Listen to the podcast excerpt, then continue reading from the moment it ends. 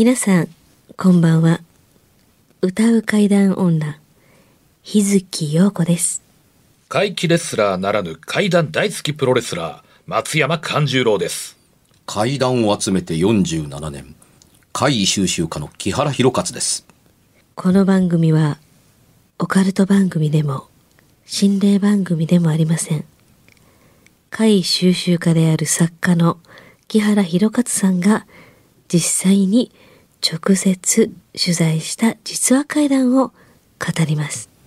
日本で唯一の怪談専門ラジオ番組です木原さんといえばあの今や伝説の実話怪談本、新耳袋シリーズの作者でもおなじみですよね。他にも、うずしお怪談やつくも怪談といったヒットシリーズも出版されてますよね。その木原さんによるこの世のものではない話、もののけの話、不可思議な話といった実話怪談を季節に関係なく毎週聞くことができるなんて、怪談マニアにとっては夢のような話ですよね。夢どころか悪夢よりも素晴らしいことですよ。それでは、あなたが最後まで無事にお聞きできることを祈ってます。怖い水曜日、存分に味わってください。11月になりましたそうですよ、もう11月3日なんとなんと文化の日ですよ。あ、文化の日。ええ祝日の夜から怖い話を。あの、でも階段も立派な文化じゃないであしょそうですね、怪談文化ですからね。まあね。日本の世間的にはそうやけどもこの番組が文化を口にするのはいかがなものか ほんまですと思ね。わんでもないですね、まあでもね本当に11月ええ突入しちゃいまあした、ね。と2ヶ月で2021年が終わるわけですか終わりですよ、もう。だってついこの間ね、また今年もよろしく言ってたと思ったんですけどもうね。終わりです。毎年同じこと言ってるこれ何回言うんでしょうね、毎年。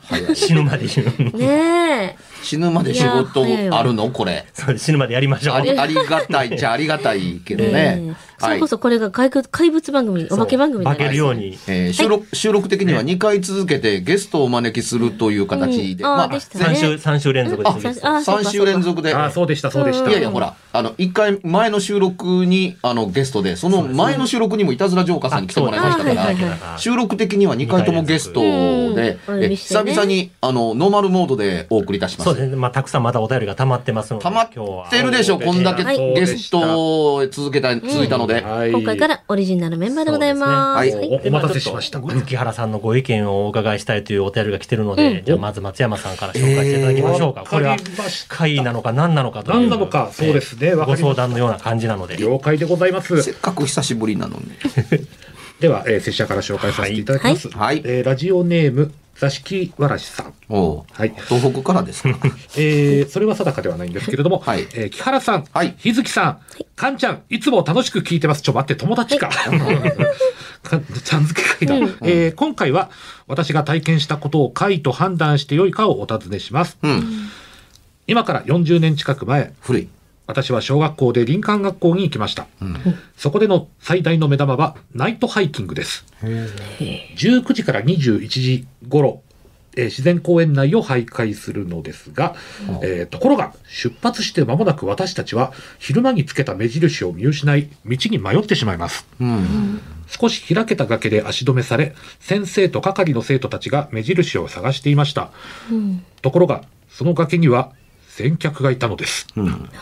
うん。崖に中年と思われる女性がちょこんと腰掛けていました。うん。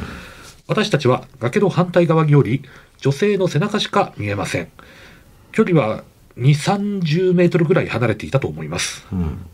女性は子供たちが大勢でざわついているというのに、こちらを振り返りもしません。うん。私は、おーいと声をかけましたが、反応がありませんでした。子供が嫌いなのかな？と思い、それ以上声もかけず、列から離れると叱られるので、えーそれ以上近づきませんでした。少し女性から目を離したら、他の生徒たちがざわつき出しました。再び女性を見ると、姿がありません。私たちは150人以上いたので、こちらに来れば誰かしら生徒が目にするはずです。こちらに来ないということは崖を飛び降りたことになります。しかし、誰かが落ちた音などは聞こえませんでした。結局、目印は見つからず、本来の予定とは違う道をたどってナイトハイキングは終了。その夜は幽霊が出たと生徒の間でとても盛り上がりました。唯一これが私が体験した怪体験です。しかし、うん。怖い水曜日を聞くようになり、うん。この状況だけでは怪とは言えないと思うようになりました。全くです。うんそこで先日、うん。林間学校の森林公園に行き、現場検証を試みました。うん。う。うんん。まず、問題の崖の高さを確認したかったのですが、実は大した高さがなく、うん。女性が普通に降りて私たちの視界から消えた可能性もあります。うん。ところが、記憶の場所を見つけることができませんでした。うん。時間も経っており、しかも夜の記憶です。さらに、東日本大震災の影響で行けない場所もあったのです。東北の方ですかね。えー、あ、まあ、そうかな。えー、次に、夜散歩に来られる距離に民家があるかをチェックしました。うん。こちらは何件か見つかりました。うん。もちろん車で来た可能性も考えられます。うん。誰かが散歩などに来ていて、しかも崖が低ければ、私たちが見ていない間に崖を降りていなくなった可能性があります。しかし、小学生がハイキングできる場所とはいえ、夜に足場の悪い自然公園を一人で散歩している女性がいるのでしょうかもちろん可能性はゼロとは言えませんが、うん。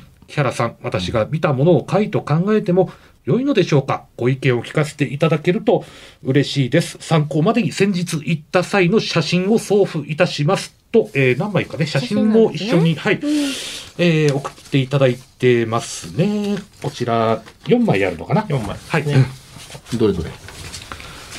えー、まあ、お昼間の綺麗な写真ですね、風景。ええあのー写真ついでにどこに人がおったんかっていうのは書いといてくれっていうところだったりしますけど、あの、この話の中で、これララジオを、あの、耳当然耳で、あの、聞いている。耳ですね。うん。はい。あの、皆さんにとって、あのーこれで判断しろということが難しいというのはお分かりいただけると思います。うん。で、はいはい。最大の、あの、お要点は、実はどこにあるかというと、あの、崖というのは目の前の下に切り立っているものを指しているので、うん。これはつまり、谷の両岸を見ているのか、うん。あ谷間のいわゆる手前側と、あの、相対する向こう側の方のことを言って、えなるほどね。いるのかっていうところだったりするのであの、ただの崖だと、ただの地続きなので、行けばっていうふうに、うん。まあ、あの、思って、えーしまいますから、まあ、日本語の難しいところというか、表現の難しい、うん。あのーところを、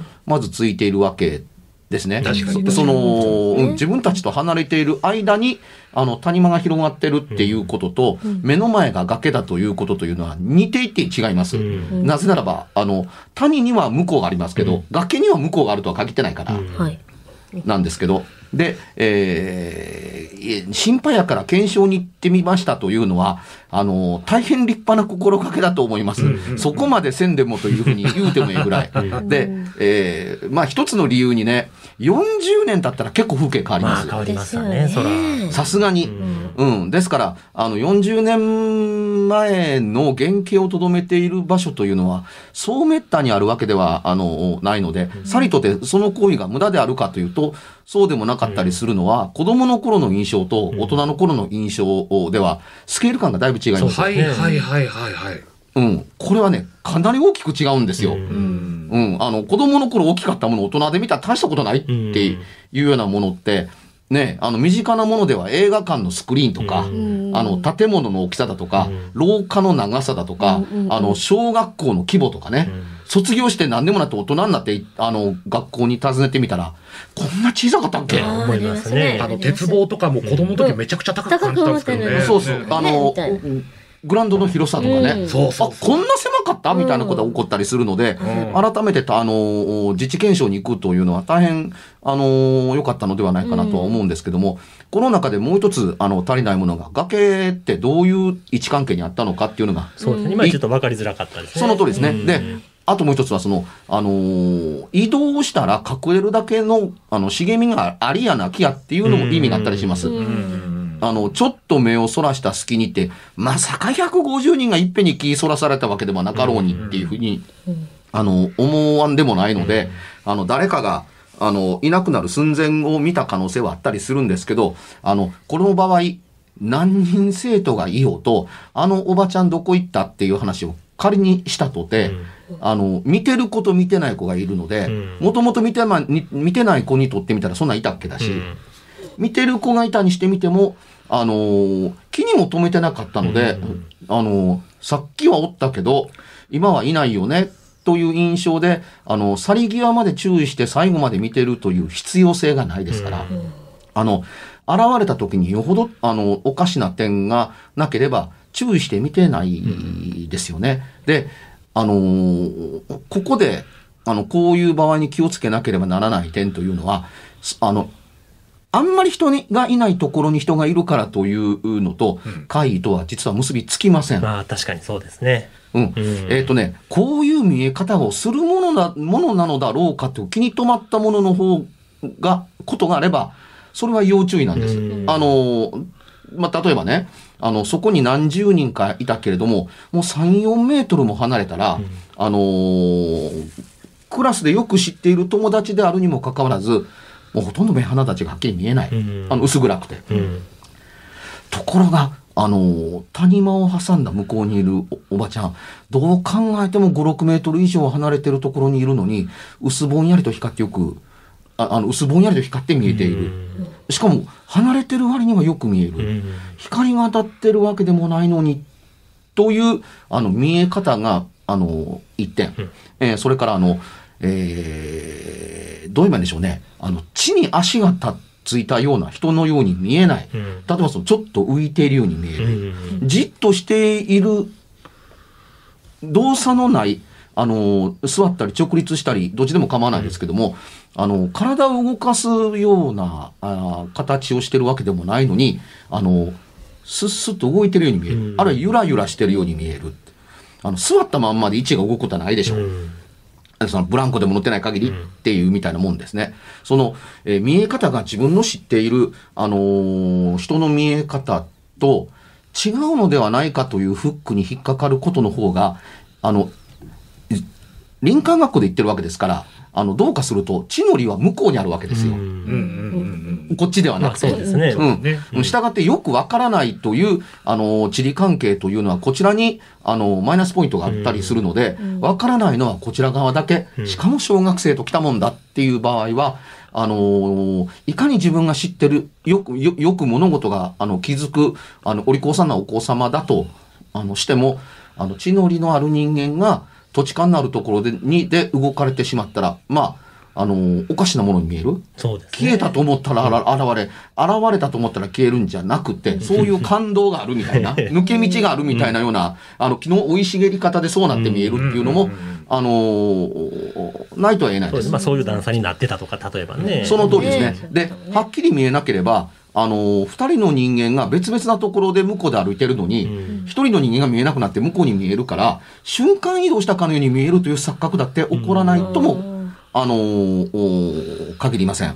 うん。だだから、あの、子供の時に不思議だなと思った記憶があるという、えー経験を持っているということというのは、良かったことだと僕は思うんですよ。あの時不思議だったなーっていうふうに、あのー思っていただければいいだけであって、うんこれを会議として決定づけることも、会議ではないと否定される必要性も多分ないと思います。うんなるほど。あれ不思議やったなーっていうふうに話してくれて、あのー小さな子供たちに聞かせてあげて、みんなも気をつけてると身の回りにね、あれなんだろうっていうふうに、うんあのー不思議に気がつくことがいっぱいあるよという、あの、題材にえーされた方が良いんではないかと思うんですね。思い出としてねね。うんで、そもそも会議として決定するのって、あの、様々な条件が整うことを要する世界だと僕は思うんですよ。うん少なくてもそう決めて、本に採用する話と採用しない話はどこで決まってるんですかっていうと、条件性を満たしてるか満たしていないかっていうところに、あの、僕はものすごく敏感なんですよ。みちょっとと思って首をひねると、まず本に採用しませんうんはいはいはい。うん、だから、個人がどう思ってるか、どう強い思い込みをしているかというのは、第三者にとって実はびっくりするほど関係がないんです。ううん。んあの、本人がいかに強強く言おうが、うん確信を持ってえ言おうが、すいません、伝わらないものは伝わりません。そうですね。うん。なので、あの、怪異と思えることっていうことって、難しいと思うし、会のないものを僕は階段とはしていない。うん。ある程度の条件的あなものやっぱりハイキング場で道に迷われたっていうちょっと緊急性が、なんかちょっとそういう気持ちにさせたみたいなところもあったんあ、ですかそれはね、心理的に結構一線ついてると思います。心理的に。うなるほど、なるほど。ん、でも学校の先生も含めて子供たちも含めてって子供たちはしょうがないんですけど、昼間の目印が見つからへんようになるというのは一体どういう林間学校なんやっていうふうに。まあなんか風で飛んだのか、うん何なのかね。いや、そんなことはないですよ。大概こうね、あの、目印ど、ど、どころか、あの、ね、崖そのものがその道の途中にあること自体もおかしかったりするというか、うん。あの、そっちに行かないように、うん。崖の方に迷っていかない方、迷っていきそうな方向には、糸でも張って、そうですね。うん、あの、そっちには誘導しないようにっていう風にしたりするものなので、単純に目印だけで、あの、お夜中、そういうね、えーオリエンテーリングみたいなことは、あんまりせえへんなと思ったりはするんですけどね。えー、従ってなんか大人になって行ってみたら、あれ、崖って、まあ勝手に思ってたけど、こんなんやったんやと思うのは、まあ、仮に、あの、何かあったところで、あの、大した怪我が、はないだろう的な程度のものだったんだろうなっていうふうに思うとまあ、ころですけど。自然公園ですからね、そんなに危ないようなところではない。ないはずですよ。小学まあ生が行くようなところですから。公園ですからね。断崖絶壁ではないだええ。うん。だこの中で言うと、あの、誰もが分からんはずで、途中のみと、み、あの、みんなは発見できたのに、発見できたはずの目印を誰かがいたずらで外したのか、あるいはこんだけの人数がかかっても発見できなかった目印の方がすごくないかみたいな考え方もあるっちゃあるんですよ。人よりも。で、最後まで見つからなかったからしょうがないから、あの、それまでの昼間の経験則をもとにみんなのところに戻れてよかったねっていうとこですけど、ひょっとすると先生方が大騒ぎしてるのはおばちゃんではなく、あの、目印がなくなっていたということを先生方が、いや、そんなことないよ。いや、だって後から来た組は帰ってきたし、みたいなようなことが、なんであの、あの、あなたたちの組だけが、どうしても目印が発見できずに、あの、ま、あの、山の中をさまようかのような、あの、世界に陥ったのということの方が実は怖かったりすることだったのかもよ、そうですね。かもよ。という考え方もあると。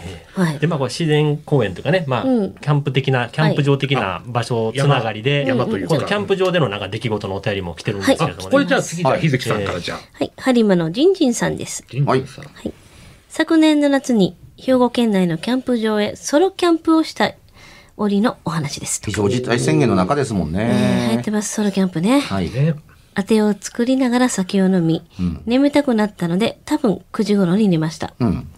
何か気配を感じ目を覚ますと同時に強烈な金縛りになりました、うんうん。幼い頃から結構金縛りに合ってましたという添えてますね、うん。普通なら手の小指を動かすと金縛りが解けるんですが今回は全くダメで体が動かせない状態でした、するとテントの中か外かわからない位置の距離感で10年以上の男性の低いうなり声が聞こえ始めました。うん。目は動かせましたが見てしまうのが怖いのでテントの天井を睨みつけていました、うん。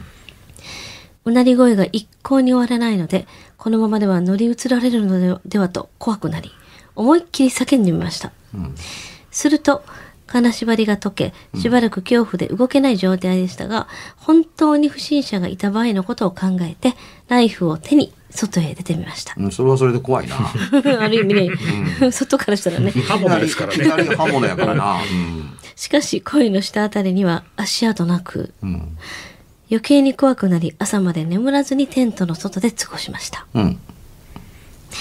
思い起こせば寝る前にも変なことが起きていたのですが、うん。てんてんてんと。この話を姉にしたところ、後日、その息子、えー、甥っ子ですね、から連絡があり、最近金縛りになるようになり、その時顔の見えない女性が自分に近づいてくるようになったとのこと。うん。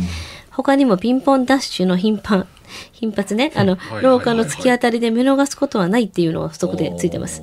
玄関前での金属音など、思い当たる原因に心当たりはとの問いに、1、職場で自殺された職員がいる。2、ワンルームマンションの隣の部屋で女性に恨みを買っている。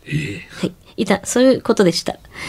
えー私は高校の同級生で霊感の強い友人に相談することとしました。友人は直感だと前置きした上で、変な別れ方をした女性がいないか、甥っ子に聞くようにとのことで、甥っ子に連絡をしました。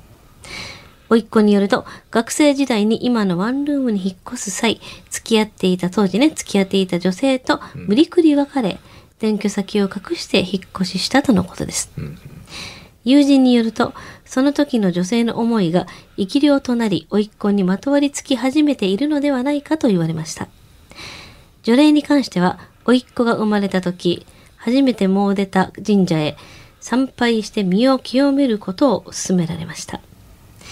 1ヶ月後ぐらい後に甥っ子に確認すると神社参りをしており、金縛りもなくなったとのこと。甥っ子の結果を友人に報告した時に、私もキャンプ場で金縛りにあったことを初めて相談しました。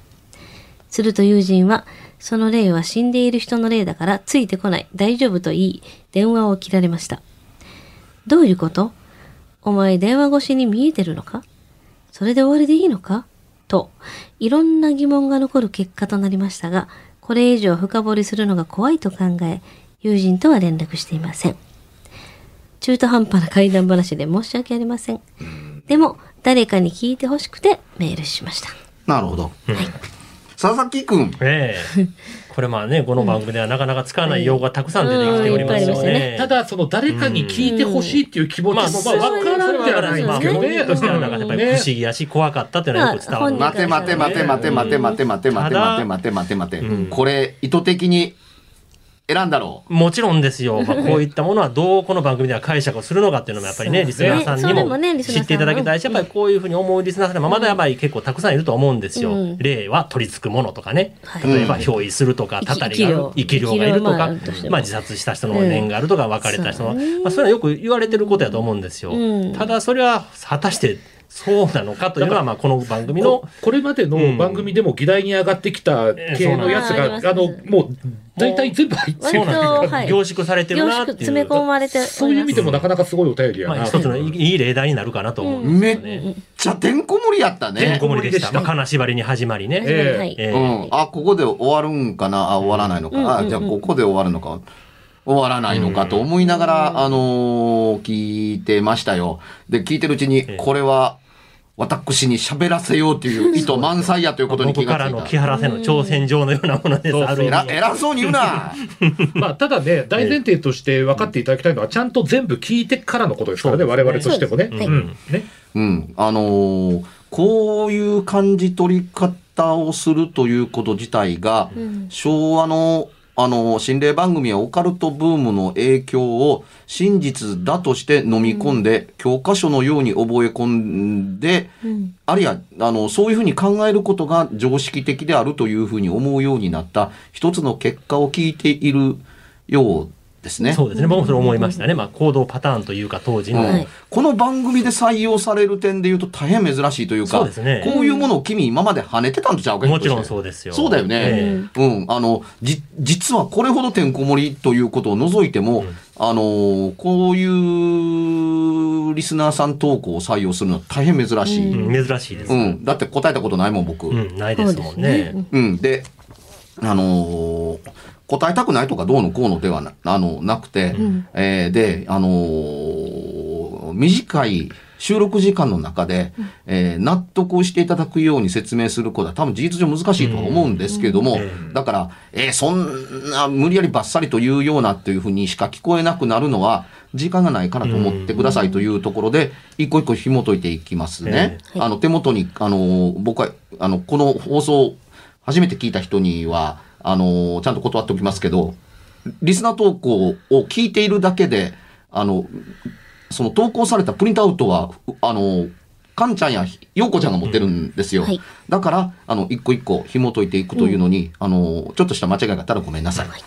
先に言っておきますね。はいで、最初のテントの話、もうまるっきり何にも怖いこと起こってません。うん。まあ、強いて言うなら、うんあの、山の中に入ってきた野良犬が、テントの周りの美味しい匂いを嗅ぎつけてやってきたことぐらいのもんでしょう。うーという低い男のうなりのの声は、まさしくうーとお腹空いたぞとうなっている犬の声ではなかろうかと思うのと、えーこの番組を聞いてくださっている皆さんに言うときます。金縛りは怪現象ではほぼありません。はい。うんええはいあのー全く地続きではないとは言いませんけれども、ほとんど金縛りは、あの、夢の延長上だと思って、うん。はい体の疲労や精神状態と、あの、結びついているという、あの、体の自然現象だと思っていただいて、あの、結構です。うん。えーで、金縛りとお化けがくっついたっていうことそのものが、あの、近年中の近年なんで、うん。ええあの、昔はあんまなかったんですよ。どれぐらいなかったかというと、金縛りだけでも階段だっていう時代があったぐらいあなかったんですよ。動かなかったっていうので。えーで、えーその後に金縛りに合ってると、これに声がくっついたり、誰かが近づいたりというものがくっつくようになったんですね。上に乗った上りとかねに乗ったりなるように。ワンセットに。ワンセットに。ね。そう、それは書かれたもの、うん。あ例えば漫画や、うん。あの小説や、あるいはあのあのドラマの中で描かれた世界や人から聞いた話の中に、金縛りと聞いたらワンセットのようについてきているので、なったらそれを思い起こすので、思い起こすとそれを見ているかのように思う。うんそう感じたかのように思うという、あの、ケースだったりするので、ほとんど自分の中の、ご自身の中の脳内で起こっている、あの、怖いと思って組み立てられた、あの、過去のフラッシュバックを感じていると言っても、おそらく過言ではないと、あのー思うんですよ。だって、金縛りとワンセットやねんから。うんあの、そもそも、金縛りにしなければそんなことが出なければならないっていうことなんて関係ないでしょ。うんそりゃそうです。別に、そりゃそうですね。例えば顔の見えない女が近づいてくるくるくるのに、あの、不動、金縛りの術っていうのかけないかんのか、その、そのな顔のないやつはっていうふうに、あのなるでしょ、考えてみなさいな。姿よりも術の方がすごいがな、みたいな。ふうに。ね。恐ろしいですね、そっちの方が。いや、ほん、いや、ほんまに。うん。で、えー何よりもそうですけども、金縛りみたいな、あのー動けなくなるという現象をと、あのー恐れるのなならば、起きて体が動いてる時時に止められたことの方を恐れましょう、みたいな。歩歩いてる時に、うわああ、そうですね。動かれへんみたいなすごいね。うん。周りの人が俺見て笑ってるって、そらそうやわな、こんな状態で動かれへんようになったらって言ってたら、まあ、そらはもう、あの、油汗かいてくださいっていうところですけれども、寝てる時に体が動かなくなったんやったら、寝てんねんがなぐらいで。全然大丈夫ですみたいな。大丈夫、力抜こうが力入れようが、うん。寝てますからっていうぐらいに思っていただいて、あの、お結構だったりするので、これでテントと金縛りの話は置いといて、で、で、まあ、おいっ子の話ですかね。おいっ子さんの話ですね。ええ。あの、ピンポンダッシュはいかに姿が見えなくても、ピンポンダッシュは姿が見えないようにやるものですから、ええ、あの、気になさらないで結構だと思います。見えたらこらーってなりますからね。その通りでございます。うん。あんまりそうそう命名白々なというかね、ピンポンダッシュはやりやすい家を、を見つけて、あの、やるもんなんですよ。あの、ちょっと変わったこと言いますけどね、えー、堀が30メートル、壁が30メートルある家のピンポンダッシュしません。あピューッと逃げてるところ見つかってるから。うんうん。あのーピンポンとしてプッと隠れるすぐ角にある家だとかっていうふうに、隠れる場所のあるところでやるものがピンポンダッシュなので、うん、そもそも立地条件がピンポンダッシュ向きな、うん。まあ、ロープが長くてもね。まあ、インターホン出るまでの時間はありますからね。そうそう、それもああるがゆえにピンポン。すぐパッと出るわけじゃないですからね。そうそうそうそうそう。ずっと前で張ってるわけじゃないですからね、こうやってね。そその通りですから、あの、ピンポンダッシュがあった場合は、怪異現象に結びつけない方を常識としましょう。ねみたいな。そうですね。えええーでね、それ以外のことは今言った通りというところですけど、この話の中で、あえて厄介なものと、あの、言うのであるううならば、え、何？霊霊能者だっけ？まあ、霊感のある高校の時の同級生に出ました伺ったいうことでよねですすね。。ね、あの、この番組で時々言いますけれども、霊感という言葉があって、霊感の意味は、うんあの、ありません。あの、勘の鋭さなんて誰にだって、あの、あるんですよ。うん。あの、普段の中で、あ、この子勘が鋭いなと思うっていう、あの、傾向をを探ることを、これに気がついたら、あの子勘鋭いかなと思うことが、あの、あるとするならばっていう事例を一個挙げておくとね、うんあのーずーっと見てると、必ずその子がこっちを振り向く。っていう子って稀にいるんですよ。うん視線にすぐ気がつくっていう子。ああのーどういう勘をしてんねんという。あの、む昔で言うとね、目ざとい子やなって言われる子っていうのは勘が鋭いっていう直感という意味の方勘ですよ。あの、目線にすぐ気がつくっていうふうに、あの、いう子が、あの、少なくても、あの、霊感の霊を、霊を取って、あの、勘が鋭いっていう、そういう素養のあった人で、だったりするので、それがない人はね、大概ね、霊感の霊、霊の、霊感の霊の字も使う必要性ないと思う、あの、思います。うん。あのー、甚だ妙なこと言いますけど、あの、勘が鋭いねと僕子供の頃大変よく言われた子でした。でそれのほとんどが、あの、見てるとすぐこっち向く。あうん、あの、よくその、あのーかくれんぼや鬼ごっこやってて、あのー木原俺見つかるかな見つけられるかなとかいうふうにして、顔を出そうもんなら、顔を出した時にパッとこっち見るから、あ、おったみたいな風になるっていうケースが、あの、非常に多かったりするんですよ。視線だとか目線を感じるっていうのに、あの、敏感やったというとこだったりするわけですね。で、これに鈍い人に、あの、霊感が鋭いか直感が鋭いっていうことって、あんまりないと思ってもいいんじゃないかなと思うんです。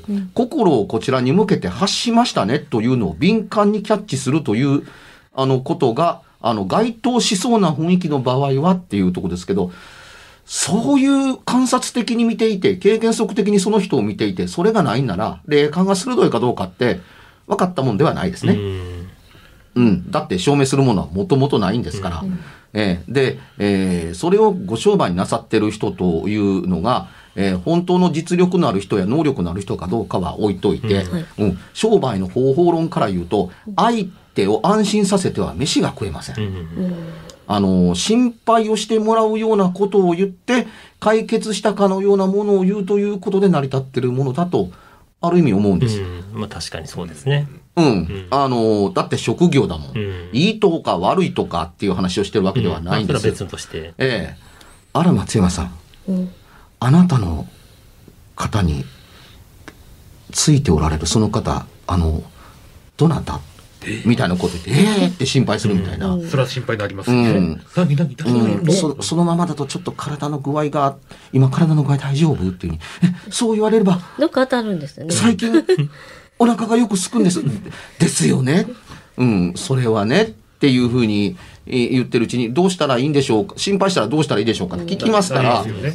えーまあ、そしたら、ああしたらいい、こうしたらいいという形で、えーね、あのー聞いてくることに対してアドバイスややってて、安心するじゃないですか。安心すると何でもなくなってるようになるから、あの、なんか良くなったような気がします。そうでしょ？っていうことを重ねてるうちに、あのーね、あの、本腰入れて相談に来るようなことが起こったら、お仕事になるわけ。うん。これ投稿の場合はね、まあその商売じゃなしによくあるパターンで、霊感のある友人に相談したっていうパターンなんですけどね。そうパターン本当にでね、霊感のある友人に対しが、で、なぜそんなことを言ってる、うあの、商売じゃないんだからって話だったりするんですけども、そんな少ない材料でそんなことが分かるわけがないかろうがっていうふそうれに言いますね。まあまあまあまあね。うんあの、思うからですよ。うん、で最近別れたことないかって言ったら、ね、ああ、別にないって言ったら、そうか。な、こんなことはないかとか、あんなことはないかって言うてりゃ、やがて当たる、該当する分が出てくるわけでこれ、実際に一発で当てたかどうかだけど、分かったもんじゃないしそもそも、引っ越したのが分かってるんだったから、分かってるんだから、別れずに来てるわけがなかろうがとは思います。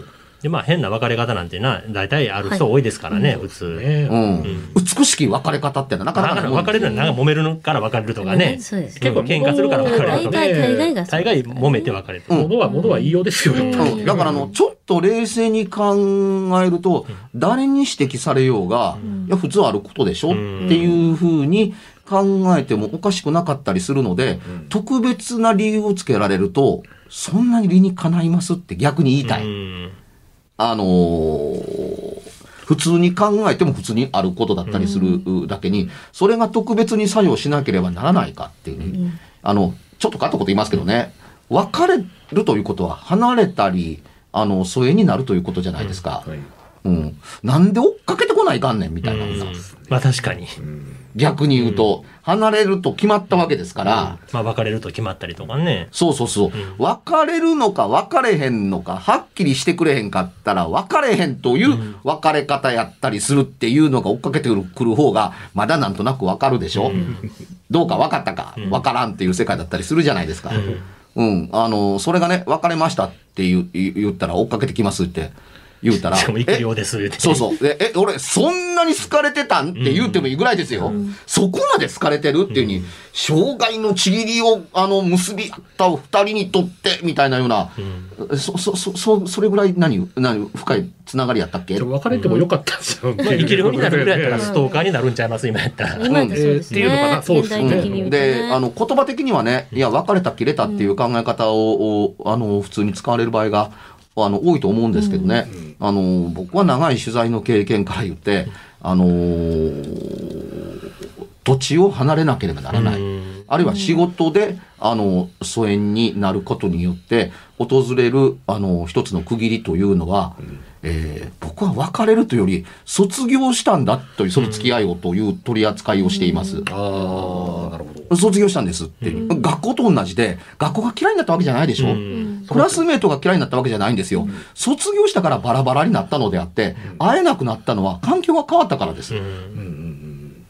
ですよね、うん。それはね、あのー、4年生から5年生になった時に、あれほど固い友情をちぎりやがった4年4組でもやね、5年3組になったら、その5年3組と仲良くなるから、廊下ですれ違っても、互いの友達同士と話して、して、話をしていて、あのー目線も合わさなかったっていうことが起こったりしてみても、それは喧嘩をしてるわけではなくて、ねまあそれによ4くなります年生を卒業したからだと言っても、ん。あの、過言ではないと思うんですよ。別れたんじゃないんです。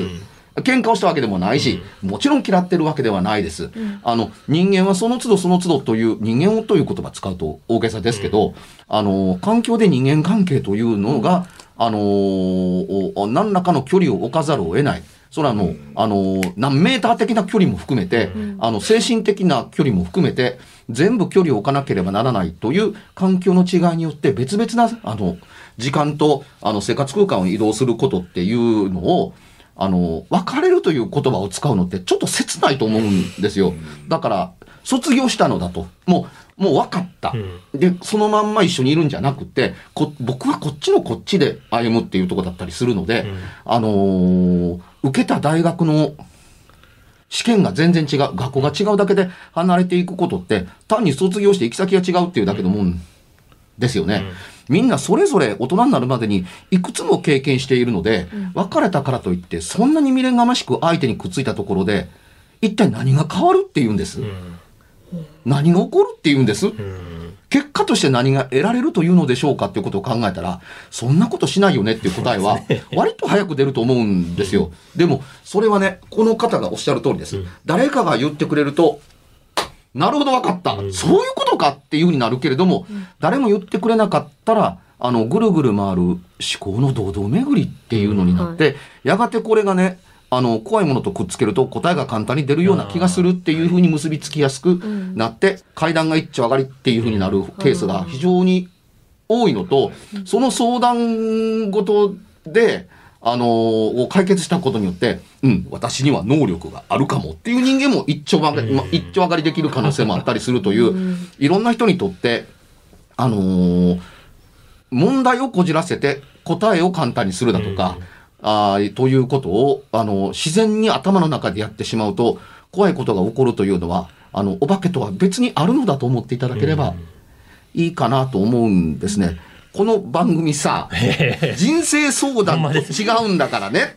でまあとりあえずその金縛りにあった原因が、あー別れ方が悪かった女性の生き量やったと、まあ、ピンポンダッシュにしたってドアの前の金属にしたって、でもあのお宮参りに行った神社でご祈祷を受けたらそれがなくなったよっていう話なんですよね、これ、う。ん。あの神社に行ったら、ああ、よかった、体が綺麗になったような気がする、すっきりしたから安心したって、元に戻っただけですから、ええ、あの、つまり、あの、常日頃から安心と安らぎがあると、あの、いかに人はちゃんと暮らしていけるかというのが、この中に入っているような気がしますよ特。にだから何も問題はないということですね。もともと何にもなかったと思っていただいて結構です。心配することはないとこれも、はいこれでつきものが落ちたかと思います、はい番組的な。なるほど、そういうことか。よかき物とある意味つきものとしてよかった。はい。素晴らしい選択でした。。はい。